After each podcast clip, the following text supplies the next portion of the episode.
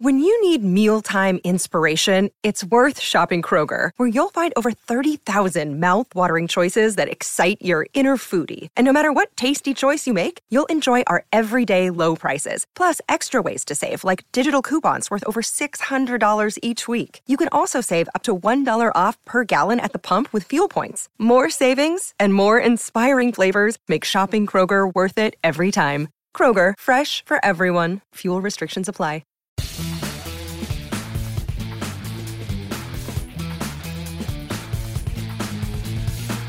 What's going on, everybody? It is Ricky LaBlue, the associate editor and full-time Virginia Tech football beat writer for TechSideline.com. Welcome you back here to another episode of the TSL podcast. As always, I am joined by my bosses and cohorts here at TSL, Will Stewart and Chris Coleman. Uh, guys, I want to ask you the first question is, what's going through your head when you see Jester Weah, I believe is how you, or Way, however you pronounce his last name, running 75 yards downfield with nothing in front of him but – half dead t- grass at Lane Stadium. Yeah, uh, I was thinking, wow, what a way to lose a football Yeah. game uh, uh, on, a, on a fake field goal and then that mess. Yeah. and the fake field goal should not have counted, by the way. Yes, also, if you have not seen that, go on TechSideline.com's Facebook page. You can see it there. Our great photographer, Ivan, uh, went in there and took great photos of that.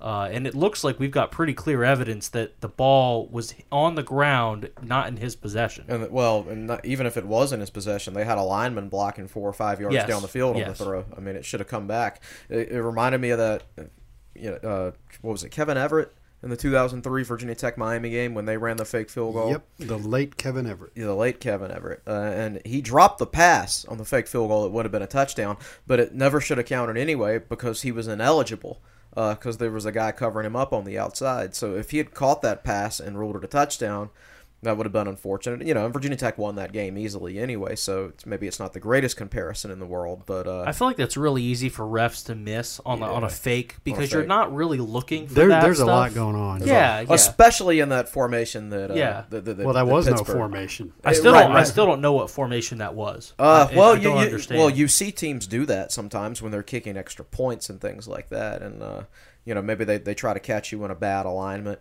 Uh, they can force you into calling a timeout.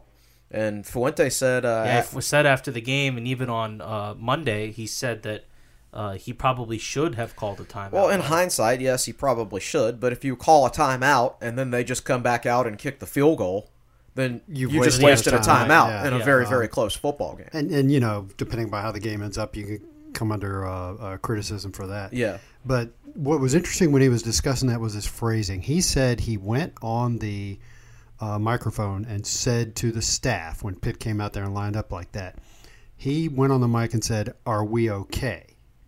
And his comment about that was uh, essentially words to the effect of, "I was too vague." yeah, you know and actually his whole discussion all that you know and he said he would handle it differently you know people need to remember that this guy's only been a head coach for what this is his sixth season Right. you know sounds right. Yeah, you you even six seasons in dozens of games he's encountering situations and deciding you know that he should have handled them differently Right. uh, so I, th- I thought that's interesting uh, you don't you don't often you know when when Fuente makes a mistake in a game you don't often hear or think to yourself well he's still kind of new at this Right. you know um so something to remember and you know you go back you know let's let's take frank beamer for example.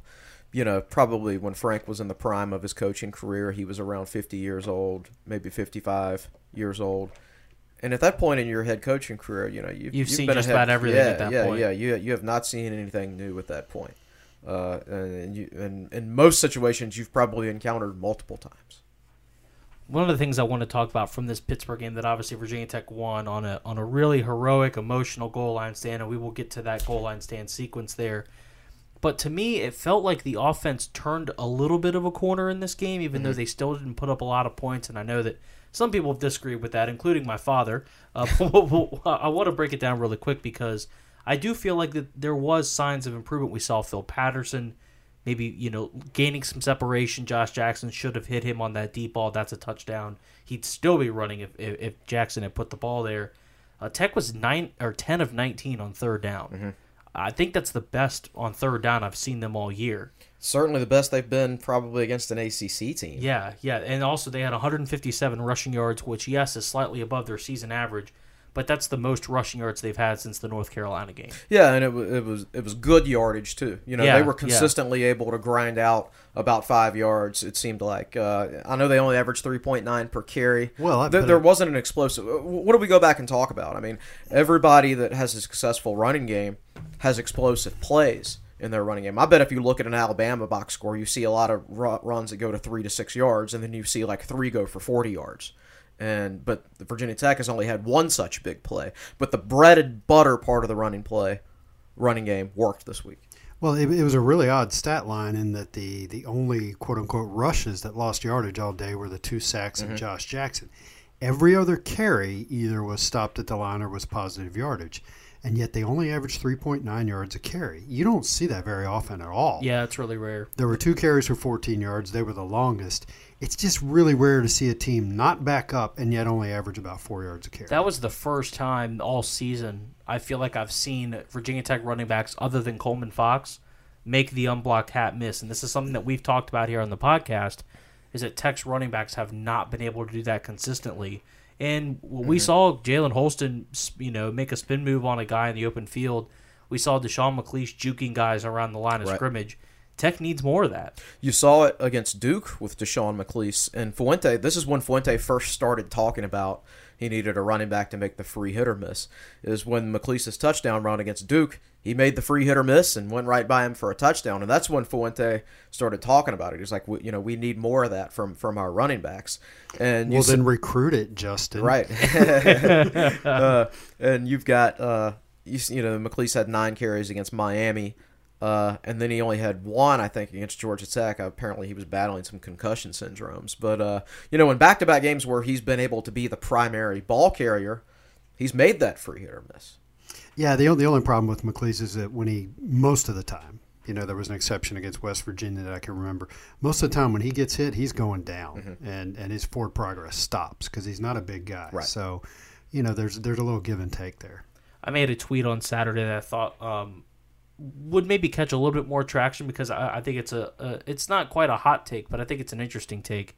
I think Greg Stroman is the most underrated player on this team, and I don't think it's close. Oh, Yeah.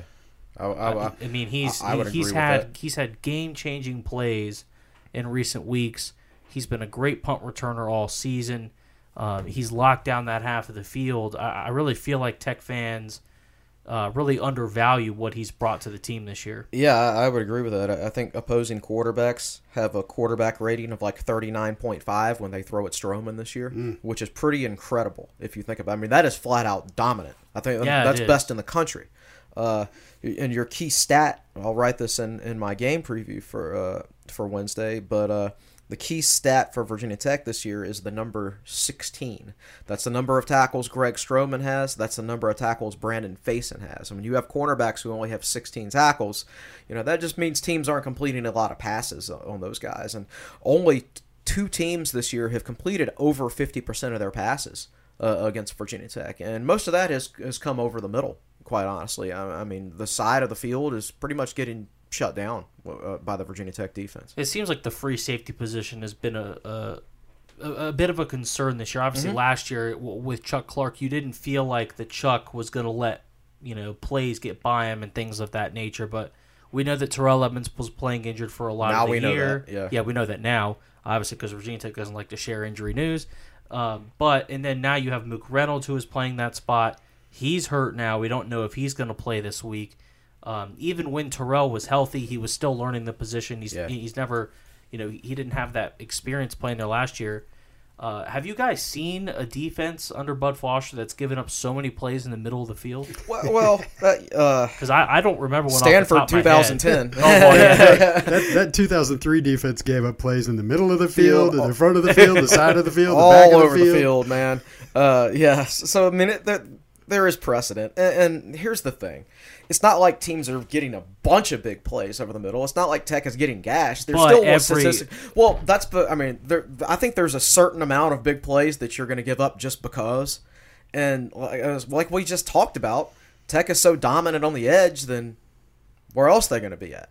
They're going to be. You're going to take more shots over the middle of the field They're simply gonna- because you can't complete a pass on the outside because Tech's corners have been so good this year. Uh, so I, I I think w- when you consider the injury to Terrell Edmunds, um, got Reggie Floyd as a first year starter. Although to be fair, Reggie's really only given up one big play, and that was when he missed that tackle against Miami, and that was Yeah. actually on the sideline. Yeah. Um, I, I, just, I, I, what's remarkable about Tech's free safety situation is on that goal line stand, they were down to their fourth free safety that they've used this year. Terrell Edmunds was their starter. He got hurt. Divine Deablo was playing a lot at free safety earlier this year with Terrell moving over to Rover, but then he got hurt against ODU, has missed the season, has been out Missed ever the- since. Yeah. And you start Stroman in his first career start at free safety, and then he gets knocked out of the game. So you're down to Khalil Ladler th- on that last uh, on that goal line stand. That's the fourth different free safety that Virginia Tech has used this year, and Ladler was a big part of that goal line stand. Yeah, he did a he did a real good job uh, close to the line of scrimmage. Mm-hmm. You know, we'll see if he winds up having a play back off the line of scrimmage how he does. So let's let's totally change the topic. You were talking about work in the middle of the field, and I was thinking about this today, and I wanted to ask you guys. Eric Kumah has established a pattern of catching stuff over the middle of the field and not catching stuff on the sidelines. Mm-hmm. Yeah. I know he's a big guy. Is there any possibility he could become a slot receiver in the future? Uh, I, I I don't think so, but it's always possible. You know, right now it seems like Virginia Tech has put in has been putting a lot of slot type guys on the field this year. Any, you know, even when like guys like Henri Murphy and James Clark line up on the outside, it's really been because Tech is just limited with bodies when it comes to outside receivers. Um, I, it's not outside the realm of possibility simply because, you know, I think starting next year with Hazelton uh, eligible, Damon Hazelton, the transfer from Ball State, um, with Caleb Farley back, uh, Phil Patterson coming on, and then Kumah back as well. You know, they might And be then able if the freshman can contribute. correct. Uh, you know, Daryl Simmons, Turner Trey and Turner Simmons. coming in, uh, Drake. D- uh, how do you pronounce Julius. His? Julius. There we go. Drake Julius. There we go. Uh, you know, Who should be? a he should be getting his, his medical red right, shirt right, for this right. year. So, so you're talking five, six, seven potential outside receivers next year, and in the slot, you know, you got Sean Savoy and C.J. Carroll. So it's possible, but I, think generally because of his speed and breakaway ability, I'd be more inclined to use Philip Patterson in the slot than I would Kumah. Uh, and, and, you know, we, we saw him break wide open over the middle field, I believe, when he was lined up as a slot. Who, Uh, who Patterson? yeah, Patterson th- th- this past Saturday. So it's it's possible, but I I, I don't think it's likely. Now, Tech is not going to line up uh, one receiver at one spot the entire time. They're going to be primary positions. Cam Phillips, primary outside receiver. Sean Savoy, primary slot most of the time now. Although this past week against Pitt, I know on at least three of Cam's catches he was lined up in the slot. So they started using him You up saw in the slot that, yeah. so, some more this past week. And was that because of Patterson being available? Was Uh, he, pro- probably helped. so. Yeah. Probably so. And I think that helped the Tech offense. What also helped the Tech offense was for two years in a row, Pat Narduzzi used a defensive game plan that I just did not understand. Last year, Virginia Tech had receivers who can go up and catch the jump ball and beat press coverage. So what does he do? He plays press coverage the whole game and, and got burned because of it. This week, Virginia Tech or this year, Virginia Tech does not have receivers that can go up and beat press coverage and and run fades and things like that. So what does he do this year? He plays a lot of outside leverage to take away the fade route, which Virginia Tech can't complete anyway, unless it's one of those back shoulder out routes, and kind of leaves the middle of the field open. Which, if Virginia Tech does have a strength offensively this year, that's probably it. It just the game plan did, didn't make a lot of sense to me, but I'll take it. Two things. Pat Narduzzi definitely is a questionable coach in my opinion, and the other thing is I just don't know if Kumah has the athleticism and the Shift- shiftiness, shiftiness to play in the yeah. slot. That that is a hallmark of a slot receiver. Is is not necessarily top end speed, but the ability to change direct, direction quickly and to generate separation quickly. Um, I do think that he's kind of become a one trick pony at this point. That he's really good at beating press coverage and, and making ca- the the catches on the slant, which is mm-hmm. really what he's done. He can take a hit too. Yeah, yeah, and he can. Although I do think that as he gets older, as he gets more experience on the outside, I think he will become a little bit more of a threat downfield. But you're right. He has really only been an impact player on that kind of little that little slant route. The Yeah, th- yeah, he had third down three plays, catch- especially. Yeah, Three, yeah. three catches, all of them on third down, all of them for first down. Just like the Boston College game all over again, where I think he caught four passes and all of them went for first downs on third downs. What we got to remember about Kumah is he's only a true sophomore. If Virginia Tech had actually had wide receiver depth in 2016, he would have redshirted last year. And, you know, we'd be talking about, oh, he's a very young player. Well, guess what? He's still a very young player. Just because he got on the field Yeah. and played special teams some last year doesn't mean he's any more experienced as a wide receiver than, than he would have been if he if he had redshirted. So Okay, so I derailed the conversation for about eight minutes. Let's let's get back to what you wanted to talk about. Okay, so we didn't get your take on the on the Jester Weah catch yet, but I want to walk through that sequence. Pittsburgh's facing a fourth down from deep in their own territory. yeah. Uh, Tech's been good so far on, on this drive, and then Jester comes running over across the middle of the field, wide open. Uh, nobody even in the vicinity. well, Facyson was there. Facyson was on him when he caught the pass. He just broke the tackle. Yeah, yeah. So That would have been Facyson's 17th And tackle. then, and, then he, and then he ran over Mook. Yeah, and, Um, and then he and then he really just kind of bulldozed Mook Reynolds, uh, which obviously Mook ended up getting hurt on the play. Uh, Will, what's going through your mind there when when you see one of Tech's best players on defense, even though Mook is hurt, see him get bowled over there on the you know when the game's on the line? Uh, we we knew Mook was hurt. We knew he was playing Yeah. hurt, and uh, you know when when we ran him over, I thought, wow, it must be worse than we thought. And I'll bet you, I don't recall, but I'll bet you as Jester Weah was running downfield, I looked at the scoreboard and started counting time and timeouts. because you were thinking Tech Um, I had said, to okay, score at how much? point. Yep, we're going to have to come back down the field and score. How much time we got left? And then, uh, then they go through the long review, and they Well, first of all, Reggie Floyd makes maybe the play of the year. I mean, I I, I would to me Yeah. that is the most impressive play out of any Tech player that I've seen all season. Oh, and it'll go down in history with with the Torrian um, Gray. um, Torrian Gray running down uh, Tiki Barber and Jimmy Williams running down Alvin Pearman. Um, if you remember that, that was that the 2004 game. It was. The, it was Jimmy zero to zero a- at halftime. Jimmy made a flying horse collar tackle that would be extremely illegal these days. Right, but, uh, but it was a great and- play at the time. And Tech held UVA to a field goal on that drive. Right, And so right. that I think that might have made the score ten to seven UVA, or maybe even three Something to like nothing that. Big UVA. play. But at that point, it was in the third quarter, and the game was still in doubt because, like I said, it was 0-0 at halftime. Tech went on to win twenty four to ten. And I, I think the same thing happened in the in the '96 game that we're talking about. That was the first uh, drive of the game.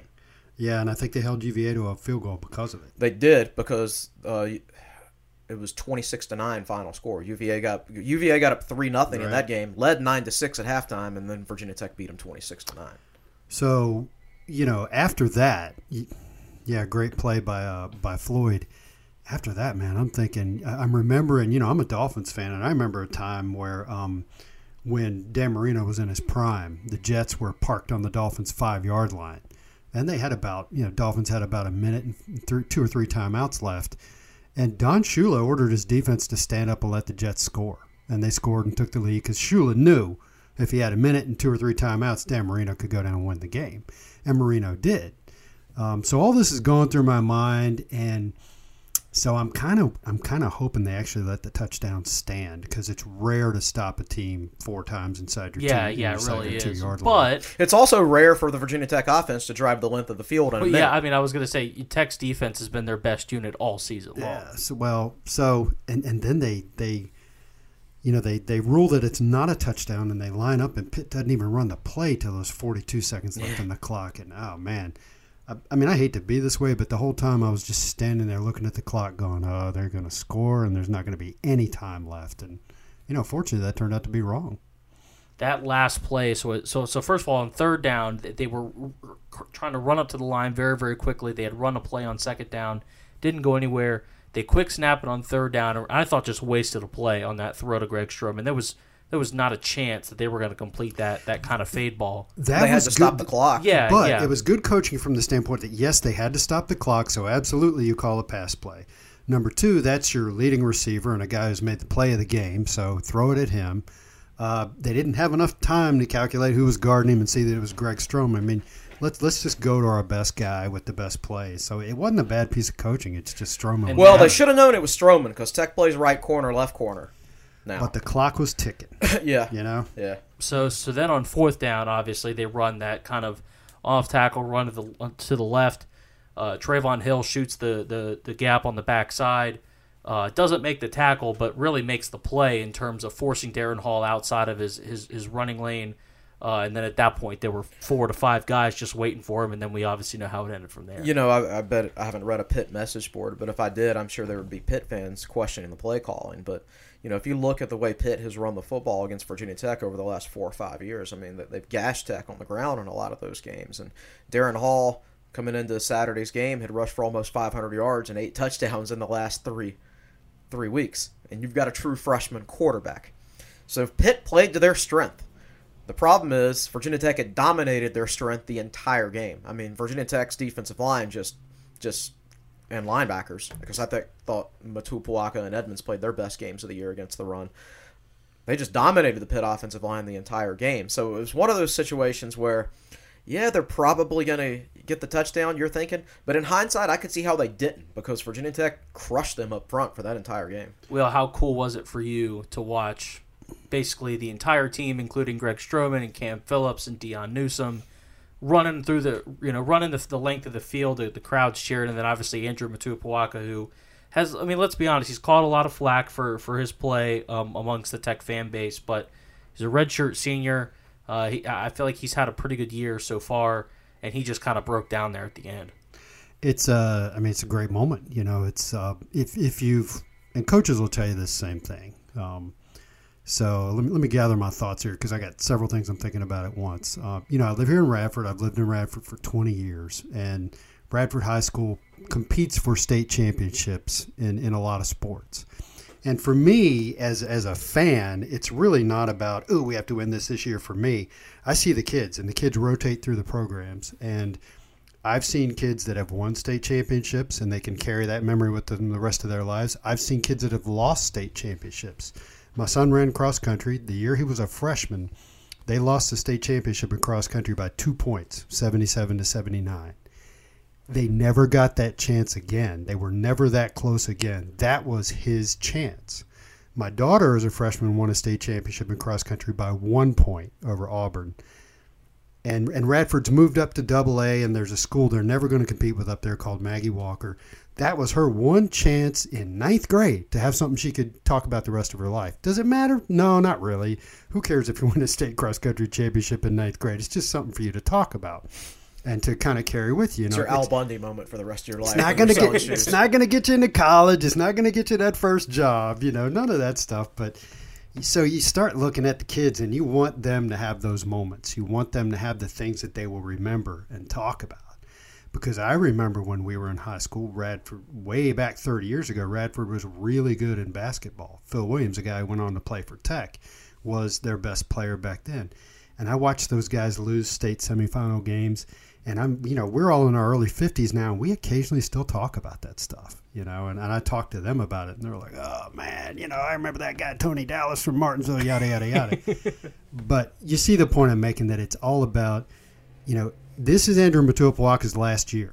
We probably really won't be talking about him 10 or 20 years from now, but he'll be able to have that memory and hold on to that memory of being part of that stand and winning his last game in Lane Stadium. It's really cool. Deon Newsome, too, he's a guy who's obviously had an up and down career here at Virginia Tech, had his own very publicized mm-hmm. personal incident off the field.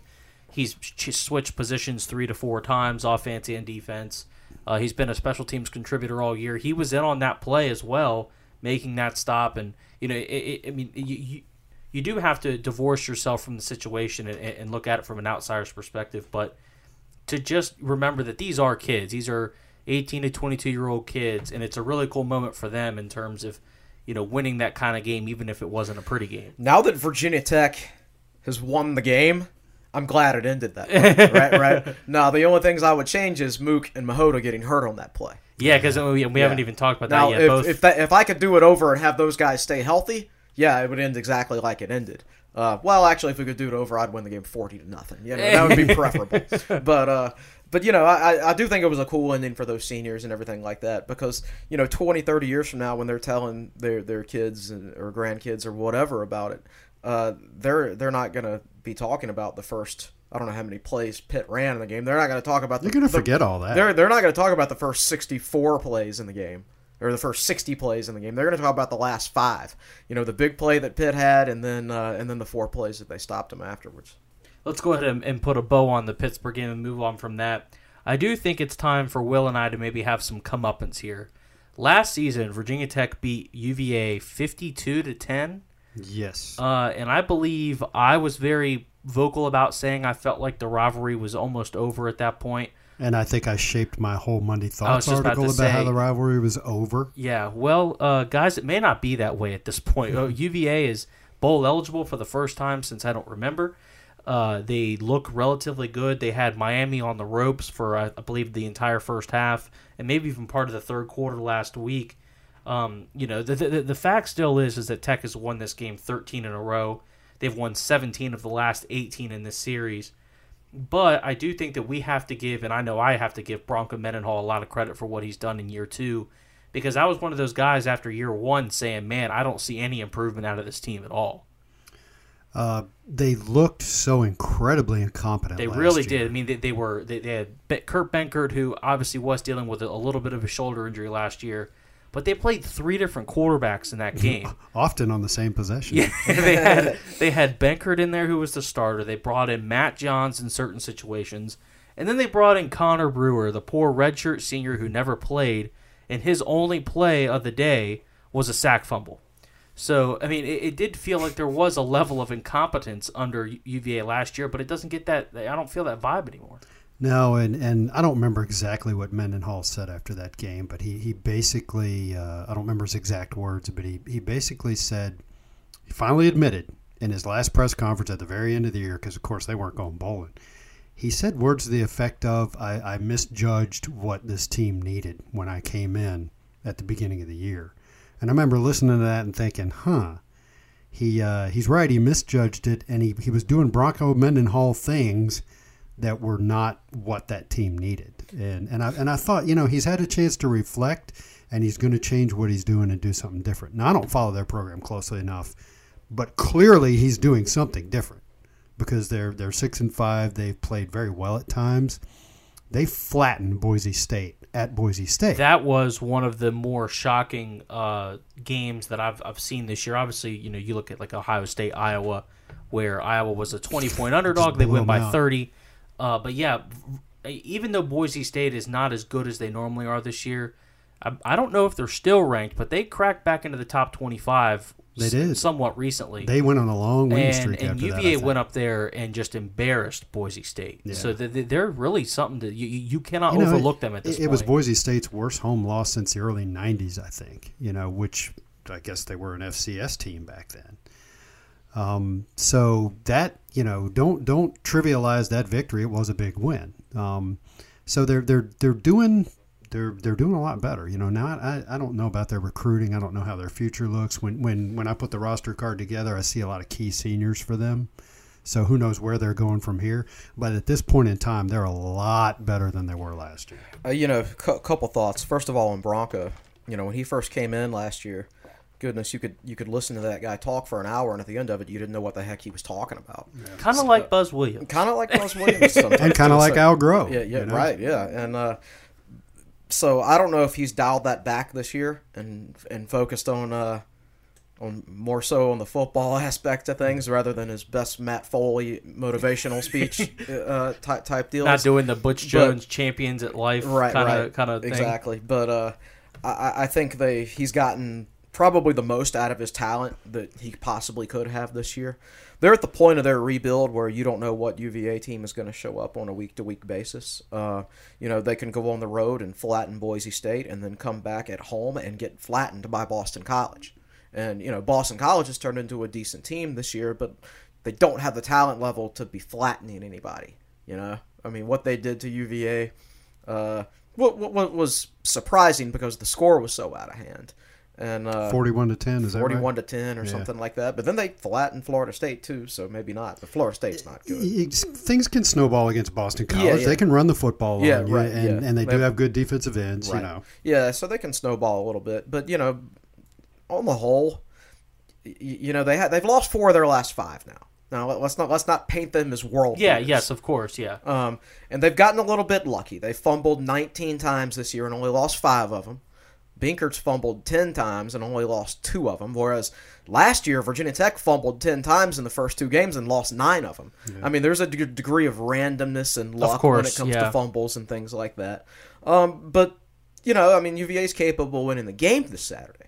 Um, I, I, like I said, I think they've operated probably as efficient as they possibly can this year, considering their talent level uh, and the fact that that staff's only in their second year, and you know somewhat of the luck factor with the fumbles and everything like that. So uh, we'll just have to see how it goes. Well, one, one of the things that ought to you ought to be concerned about if you're a Virginia Tech fan is somebody on our message board made a really good point. They said the last time UVA beat Tech, UVA had a clear advantage at the uh, quarterback position. Matt Schaub was a senior.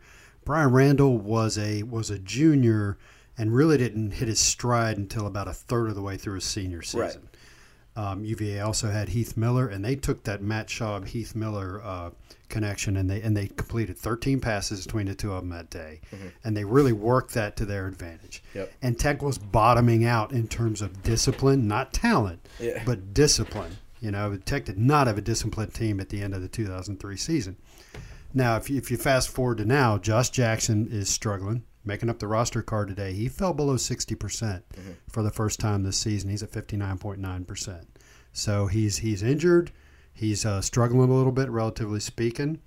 Uh, Binkert is, I think Binkert has 25 To eight. touchdowns. Yeah, 25 to 8. And Josh, 25 Josh touchdowns, eight interceptions. He's completing just over 60%. Right. So I'm not going to say they've they've got a huge looming advantage at the quarterback position, but they do have a good uh, quarterback who's playing well this year. Virginia Tech isn't bottoming out in terms of discipline or effort, but guys are dropping like flies. They're losing, uh, you know, a, a player a week. So that segues into the news about uh, about Vinny Mihota that none of it's official yet, but his family has gone on Facebook and said that uh, he's torn an ACL and is out for the rest of the year. Uh, that's what we've also heard, you know, via back channels. So you don't know if Mook's going to play. I mean, guys are just dropping like flies, and uh, and some of the guys that are on the field are gimpy. Uh, Trevon Hill is. just watch it. Just go back and watch a game and, and watch the uh, Pitt game and watch him. He's pulling up lame on almost every play, yet he still gets through the line against Pitt and makes a key play late in the game. So these things are all building to a head. These are the things you ought to be concerned about. But of course, you know, Tech's got some areas where they can have the advantage. I, I think Virginia Tech did not have any business making that goal line stand when you consider a lot of things. They were down to their fourth free safety. Uh, their only starting defensive end left in the game had gotten banged up pretty bad against Georgia Tech. It was limping the whole game. And your other defensive end is is your backup who had just come into the game because Mihota had gotten hurt. I mean, a lot of things were going against Virginia Tech right there, but uh, and they got through it just based on sheer toughness and discipline. Before we, you know, really start digging in deep into the UVA preview, there's a, a couple more things I want to talk about with UVA and, and what they're doing under Bronco Mendenhall. What's their ceiling? What is the ceiling of UVA under Bronco? That's that's a really good question. Uh, well, theoretically speaking, why should UVA's ceiling be any different than Stanford's? Theoretically speaking, from an academic type of institution. Yeah. Now that being said, uh, you know, I, I like Charlottesville, but I, I, I think from a location standpoint, you know, Stanford's probably a little more attractive, and I still think Stanford. You know, they've got so much money. I mean, Stanford wins the wins the cup, uh, directors cup Yeah. every year for, for best overall sport. The thing about the, the location of Charlottesville, though, that I think is really beneficial to them is that it's literally in the middle of the state. Mm-hmm. Basically, I mean, you're you're near no, you're near Northern Virginia. You're literally right next to Richmond. Yeah, you- you're not far from Southwest Virginia. and You're not far from the seven five seven. Maryland, uh, you know, exactly. I mean, and you're not. You're yeah. You're not far from the Maryland area. Ra- the- Raleigh Durham. Right, Yeah. right, exactly. I mean, the, there's so many. The main recruiting areas in this region are all within easy driving distance of uh, of Charlottesville. Um, and you know, you have to drive through Charlottesville and then keep driving two and a half hours to get to Blacksburg. Wasn't there if you're a, uh, seven guy? Wasn't there a, a kind of a famous uh, offhand quote from Coach Cav where he was talking about how we need to get kids to keep driving Yeah, on, on yeah. pass on 64 to I- get on to 81? You're right, and, and that's an accurate statement. Especially you know when he came into Virginia Tech in the mid 1990s when that was still a, a big recruiting battle.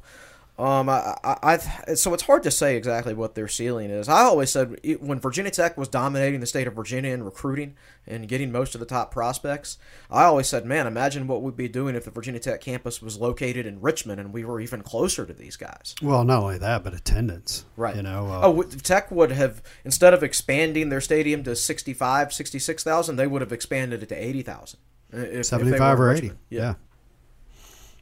So, uh, where where are we leaving this discussion? I had some thoughts going through my head. Um, the ceiling for UVA. Uh, I'm, I'm not sure that they've got a great recruiting staff in place. Right. You know, they um, they are not recruiting well this year, and they haven't really recruited well uh, in, in, in quite some time. I mean, they, they didn't recruit well in Broncos' first year. Uh, this year's not really much better. Uh, so, so it's not like they're making a ton of strides on the recruiting trail like maybe L- Mike London did early in his tenure at UVA, mm-hmm. or maybe uh, like Maryland has under uh, DJ Durkin so okay. far. So if, if they were to hire a really crack recruiting staff, and maybe maybe Durkin has put one together. I haven't I haven't studied him, but I know they're they're recruiting a lot better. If they were ever to put together a really crack recruiting staff and really maximize what they go, got going on in Charlottesville, who knows? Um, Al Groh had a crack recruiting staff. They did, especially for that time period. You know, he, he was doing some stuff that I don't want to call it innovative, but he did get the leg up there for a while in some of the stuff he was doing. Um, one of the difficulties with the UVA program right now is that the, the fan interest is it hasn't just cratered; it's cratered and then gone even deeper. It's gone underground. Um, well, you know, there's six. a great it's way at to the put bottom it. of the Marianas Trench. Oh They're- man, yeah. They're they're six and five. They got a really good shot at Virginia Tech this year, but I think there's still plenty of tickets available. You know, and that just would not have been the case. Well, you go back to the 2011 game when uh, UVA was a decent team. I don't think they were ranked, Oh well, that game That- was for the Coastal Division Championship. so they weren't ranked, but they were close to I think it. I think in one poll they might have been 24th or 25th. Or I, I was like watching that. clips of David Wilson stiff arming that guy I at the that goal line. too, yeah. And, yeah, you could see the ranking next to Tech's name, but I couldn't see one next to UVA's name. But I did look around, and the stands were full, and that was only six years ago. Right. You know, so 2007 was for the ACC champion, or excuse me, the Coastal Division championship. So the stands were full two years ago, but that's because it was at least 50% Tech fans in there, It was- and it was it Frank was Beamer's Frank last, Beamer's last last regular, regular season, season game. Sure. So it'll be that's one of the interesting things I I, I want to see about about this coming Saturday is, is or Friday, what the crowd's going to be like. It's the day after Thanksgiving. It's not Frank Beamer's last regular season game.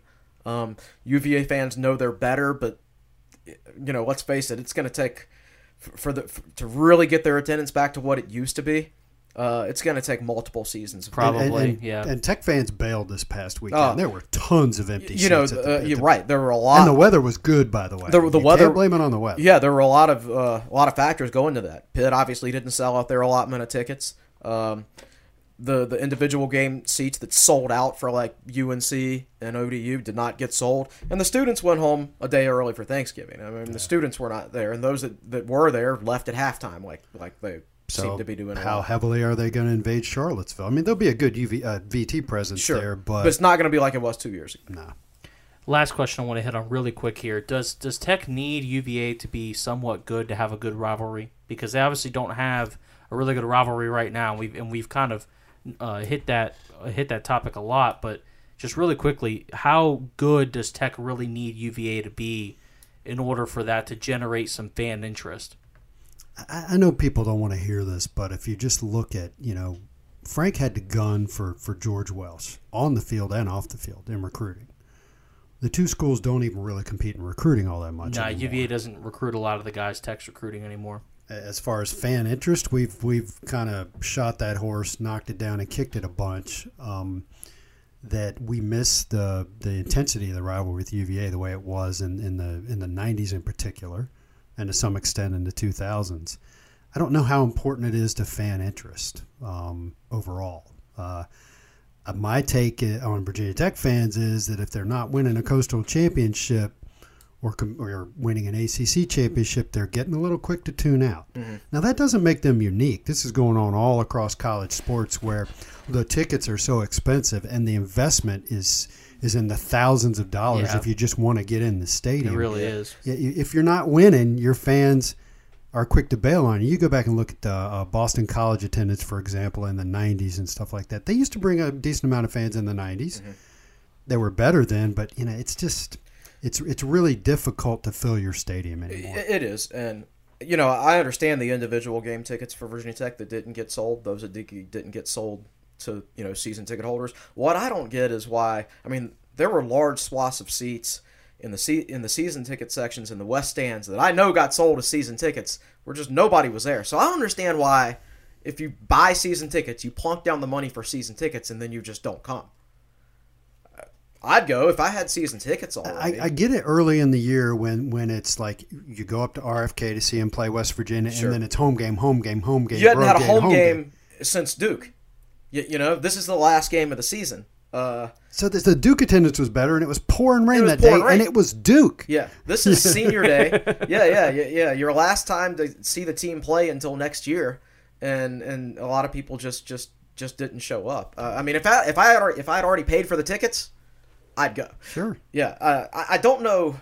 Uh, now this is just me. I I shouldn't be this critical because i- it's a lot easier to criticize your own program because you're so close to it and you might not pay a lot of attention to uh, other programs. But you know, students are just so quick to leave games these days. I, I mean, I I sit in section three, so it's tough for me. I can't look above my head and see what the crowd's like uh, above me. I, I didn't see that. I couldn't tell until after I got home and watched highlights after the game.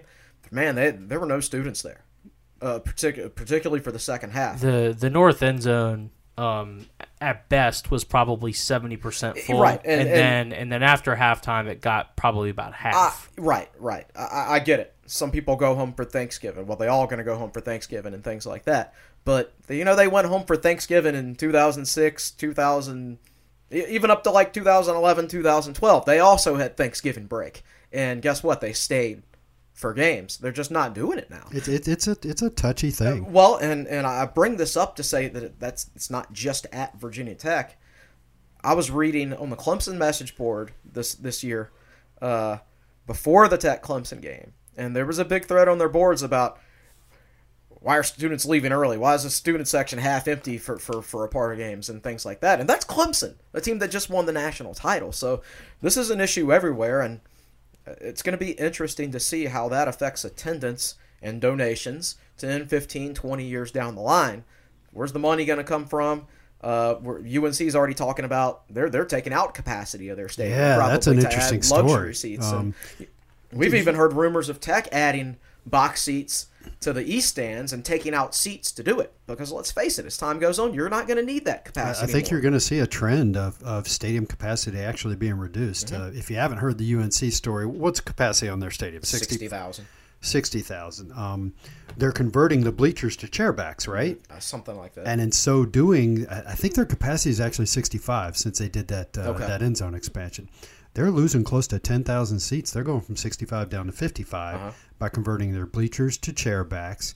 And, and we rag on UNC's attendance all the time Mm-hmm. because they just don't fill their place up. And when I read that article, I thought, that's really smart. yeah, it is. Make the experience better for everybody who's actually coming. Right. And guess what? Those 10,000 seats pretty much aren't getting used, so get rid of them. Right, you've got ten thousand seats that that aren't being used. Um, so take them out, put in some suites because UNC fans, you know, We got their plenty of big money. donors have plenty of money. They'll sell out the suites, of course. Uh, Just so our seats our suites part of the deal? What they're doing? I'm- I, know, I know it's chair or, back. or maybe I, I don't know, but but for whatever chair back seats they have, you know, maybe they have club access.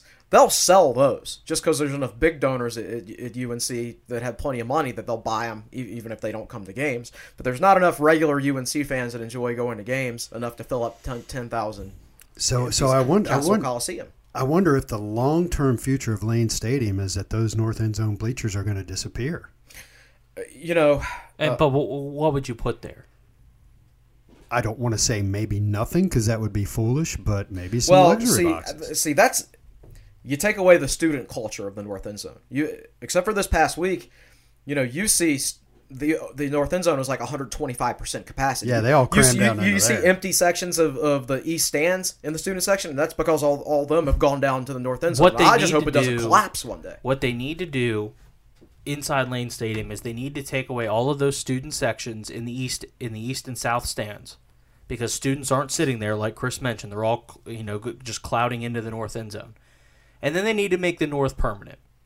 They need to make it a permanent structure so it's a lot safer and you can handle maybe a, a few more students in that section. Because you're right, And this is a guy talking who was a student two years students enjoy going to the north end zone. They really do. It's a it's a good it's a party atmosphere, and I'm telling you, for a big game, the north end zone's a great place to be. Yeah. But if you if you keep having these large swaths of, of student sections in the east stands and, the in the south. south stands, the south tower's never going to fill, Mm-hmm. and the east stands are never going to fill.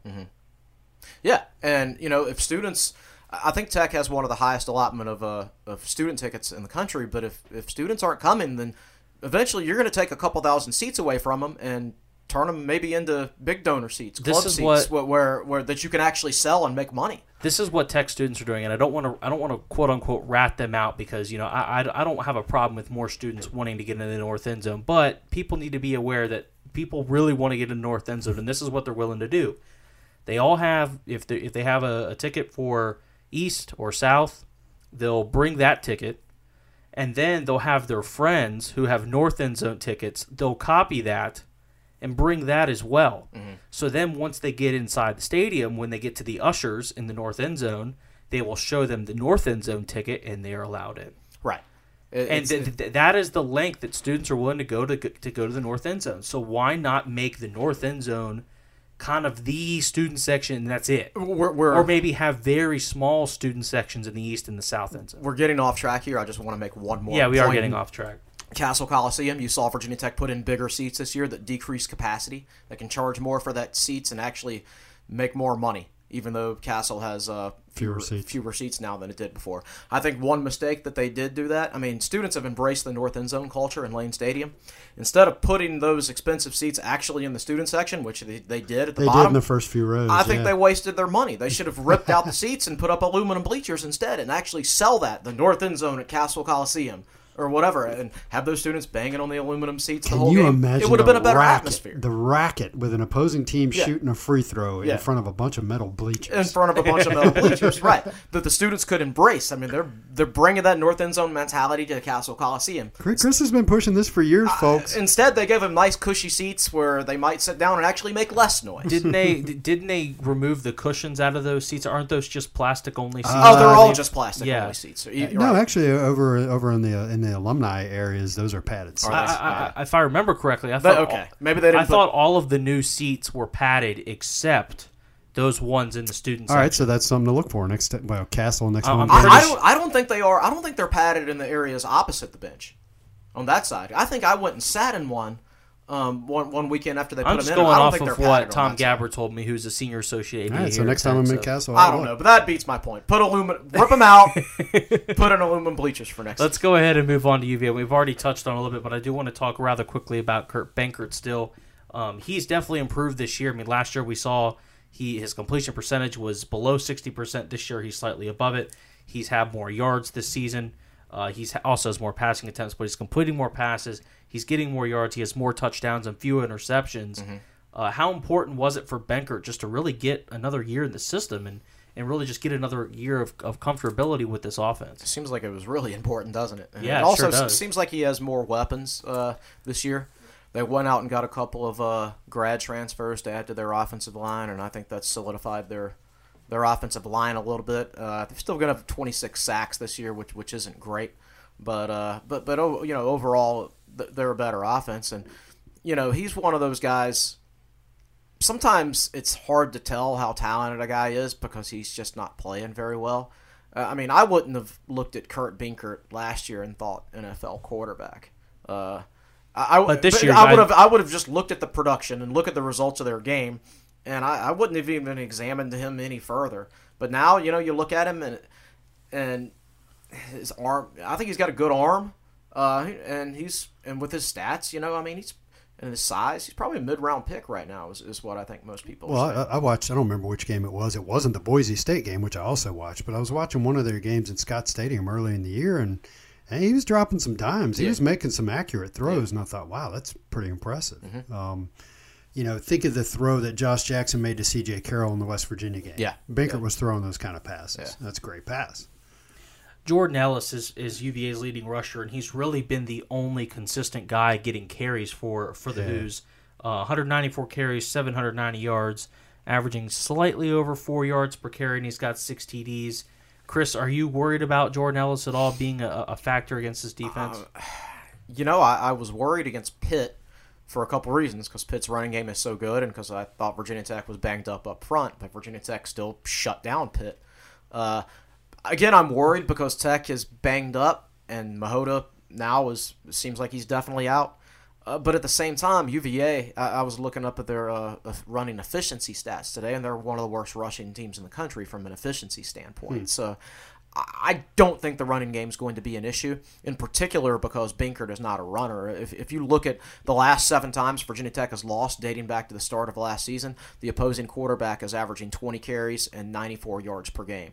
Uh, Benkert has minus 53 rushing yards on the season. So he I- is a I- uh, non. yeah, That's he's where Chris is hanging his non-threat. hat. that's what I'm hanging my hat on. Uh, so I, I don't I don't really fear their, their running game, so to speak. But I'm gonna go on a limb and, and say that you do fear the receiving game a little bit, and you touched on that when you talked about Kurt Benkert. Uh, UVA has three receivers uh, that are really having solid seasons. Olamide Zaccheaus, uh, he's got 76 catches for 794 yards and five tutties. Uh, Doni Dowling, who's a guy I feel like he's been there forever at this point Because his name is Dowling. because his name is Between Dowling. all their Dowlings, I think they've had about 12 years worth. He's of got 46 receptions for 614 yards and five TDs. But the name to watch might be Andre Levrone, who's a six foot three, 225, 225 pound receiver. He only has 29 catches, but he's got 603 yards receiving. kind of like an Andre Davis He's a- 1999. He's season. averaging over 20 yards a catch, Yeah, and, he, and he leads the team in seven touchdowns. so Zaccheaus is your possession guy, ten yards a catch. Dowling is. But even your, even Zaccheaus is, is, is making plays downfield now. plays, yeah, out of the well, he, yeah, he's very dynamic, and and to get back to the rushing game, He's dynamic. Are you Bud Foster now? he's dynamic. um, if you get back to the rushing game, yeah, Ellis is way ahead with 790 yards, and Zaccheaus is, is second with only 27 carries, 182 yards, 6.7 yards per carry. So he, he's an explosive guy. Um, but yeah, they uh, Benkert has how many? He's got uh, how many touchdowns? 25, and nobody has more than seven. So he's spreading it around. Yeah, yeah. It's not like last year where Gerard had however many he had, and, and Isaiah Ford caught was, what was 11 catching or almost 12. all of or them, th- and yeah. Bucky was catching several too. Uh, the the UVA defense, at least statistically speaking, is average at best and and pretty below average at worst. Uh, if you look just at the basic stats, not the efficiency stats, they're 78th in scoring defense. They're 76th in rushing defense. They're 19th in passing defense, which is pretty good. Um, as of week 11, so before last week's uh, stats, those haven't been uh, accumulated yet for this one. But the Athletic, who tracks stop rate, they're 48th in stop rate.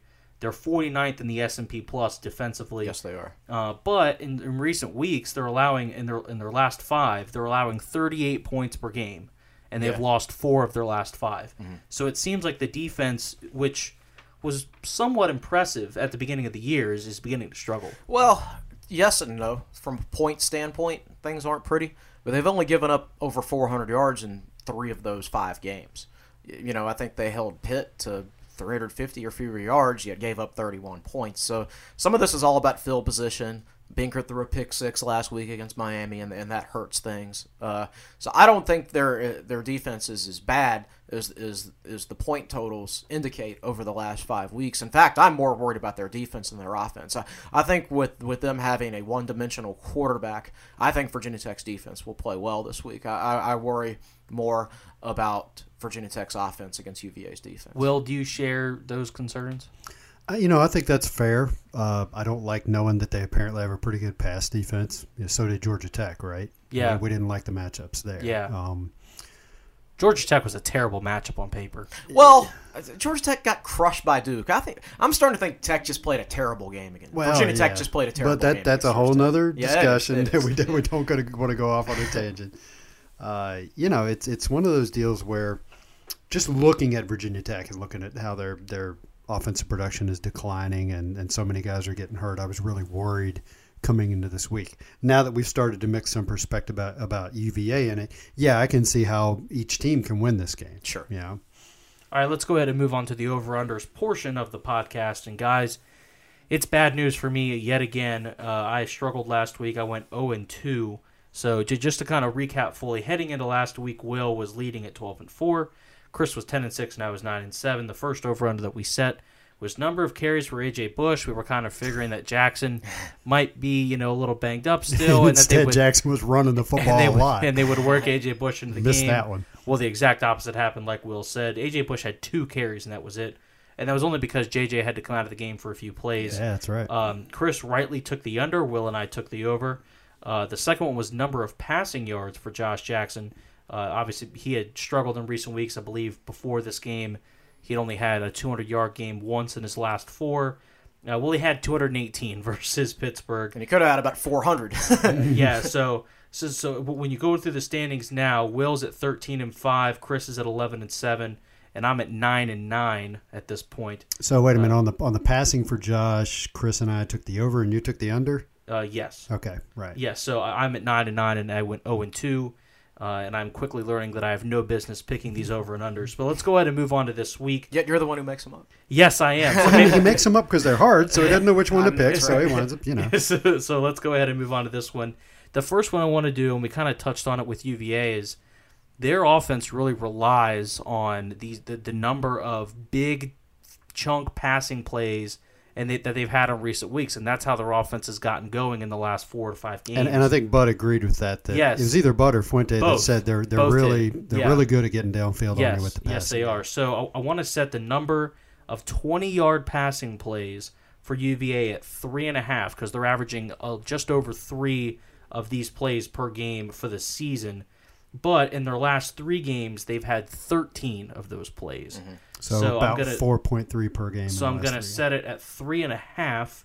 Uh, Will, we'll start with you since you're the leader still. I'm going to go over. I think they'll. I think they'll get one big one, um, and I think they'll get three of the 20 to 25 yard variety where they barely just get over the 20 yard mark. So you won't really remember them after the game.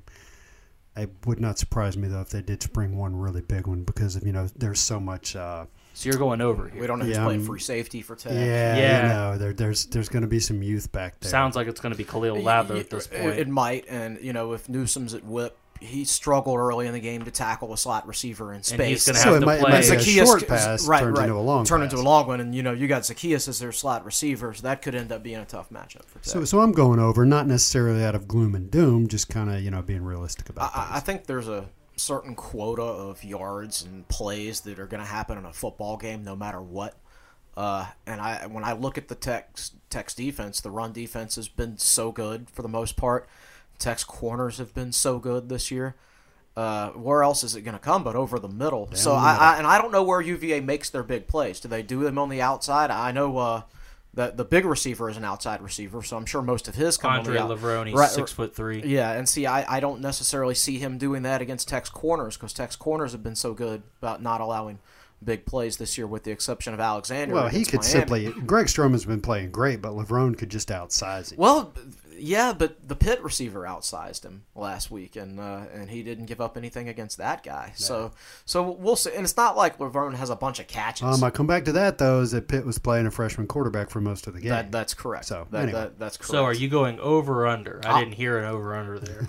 I'm uh yeah, yeah, and I'm still debating. oh my goodness, Chris is out here with all the all I'll- the I'll- analysis and I- I'll go over because you know I, I do think UVA will get their yards, but I don't think they'll consistently move it. But they've got to come from somewhere. So so Will and Chris are going to go over there. I should have gone under to try to make up. I'm gonna go. I'm gonna go under because I think All it'll right. be three uh, in this game, and I think you'll see that in my I hope you're right. Uh, the, the next will be number, and this was a, an interesting one that, that you guys suggested that we do for this week. The number of carries for Virginia Tech's leading rusher in the game.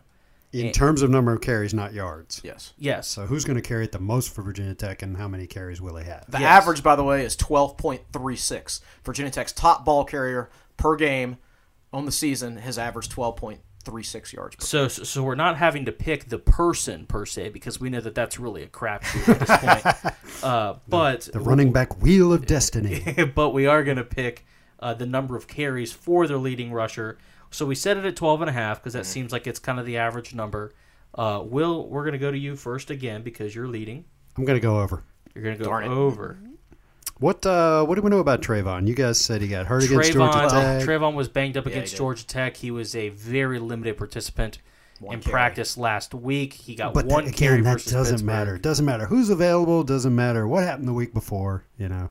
I, I yeah, I- I'm going over two because Man, you're making up no ground this week. I'm not. I'm just going with a logical pick this week. When you look at Virginia Tech's running back situation right now, we don't know whether Steven Peoples will play. If it's like the you know five of the previous six or, or seven games, He's not. questionable. He's questionable. He's questionable. questionable, right? uh, we don't know whether Trevon will play or how much he'll play if he does. And he's not even listed on the injury report. And he's not even listed on the injury report. Um, Jalen Holston, you know, he had 11 first half carries last week. Got hurt, I think, uh, on maybe his first carry of the second half and didn't play the rest of the game. He's got a knee issue. We don't, again, we don't know what his injury situation is. he's or not going to be on the injury report, guaranteed. exactly. Um, Tech just Coleman Fox got a carry at the second half last week out of No, necessity. Col- Coleman got in the second quarter. Second, early was it early the second, quarter? yeah. Okay, well, he got one carry last week, and it wasn't in garbage time. That was out of necessity because everybody else was hurt except for And darn if he didn't get tackled right around the line. He did not make that first guy Right, miss uh, for once. But uh, I'm going over because I just don't think Tech has a lot of options right now, or they might not have have a lot of options right now other than Deshawn McClease. I'm going to go over as well. I do think you're probably going to see a majority of the carries going with McClease and Holston yet again, with possibly Trevon mixing in there. Well, Ricky, you're either going to make up one or Uh, I'm either going to make up lose one or lose spot. one. At this Farther point, behind. if I lose one, it doesn't matter because I think I'm, I'm think I'm out of it at this point. All right, prediction time, fellas. Virginia Tech hasn't lost to UVA in 13 years. They've won 17 of the last 18 in this series. Uh, but we all know Virginia Tech struggles, and we know that UVA's looked a lot better this year. Uh, Will, I know we haven't done our game preview yet, uh, at least because we are recording this on Tuesday. Uh, but give me a prediction for this game, Virginia Tech and UVA. Hokies are going to win at 24 to 23. It's going to be extremely painful for Virginia fans. 24. Are, are, I, I doubt it'll be another walk-off goal line stand. Are but- you are you predicting a, a game winning touchdown for the Hokies? Mm, I'm not going to get that fine a point on it. It's just going to be 24-23. Okay, so 24 Pro- 23 Probably a game-winning field goal from Brian Johnson. He's going to be the new new hero. This might be the third week in a row I've picked it like 24 to 20 Virginia Tech. Yeah. but that's what I'm picking. It's a safe bet, man. Tech's not scoring a lot of points these days. Yeah, I, I know. Um, I, I- I just think uh, th- there's a couple things I hang my hat on, and that's quarterback rushing, as I gave you the numbers earlier. I mean, Virginia Tech has not lost to a, a quarterback that doesn't run since Miami 2015. And I'm also hanging my hat on the luck factor a little bit. I mean, UVA has 19 fumbles this year and has only lost five of them. And meanwhile, Virginia Tech goes down to Georgia Tech, and Georgia Tech fumbles a, a Twice on special teams and recovers both of them. Recovers both of them. So you know maybe the luck factor's uh, going Virginia Tech's way this week. So I, I'm banking on those two things. All right, so I need a score. I said 24-20. 24 20. Okay, I, I, sorry about that. I didn't That's all. that. I'm going to go 24 21. I think we're going to have three Cavalier touchdowns, and it wouldn't surprise me if at least two of those are big chunk plays because that's what UVA's done so far this week or this year.